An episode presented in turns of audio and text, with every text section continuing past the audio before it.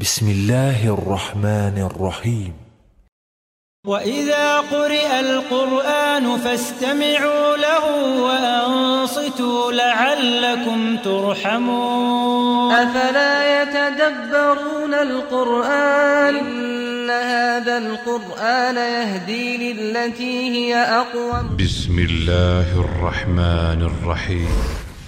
به نام الله بخشنده مهربان قل هو الله أحد ای پیامبر بگو او الله یکتاست الله الصمد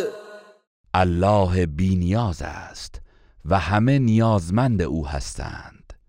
لم يلد ولم يولد نه فرزندی زاده و نه زاده شده است ولم يكن له كفوا أحد و هیچ کس همانند و همتای او نبوده و نیست گروه رسانه‌ای حکمت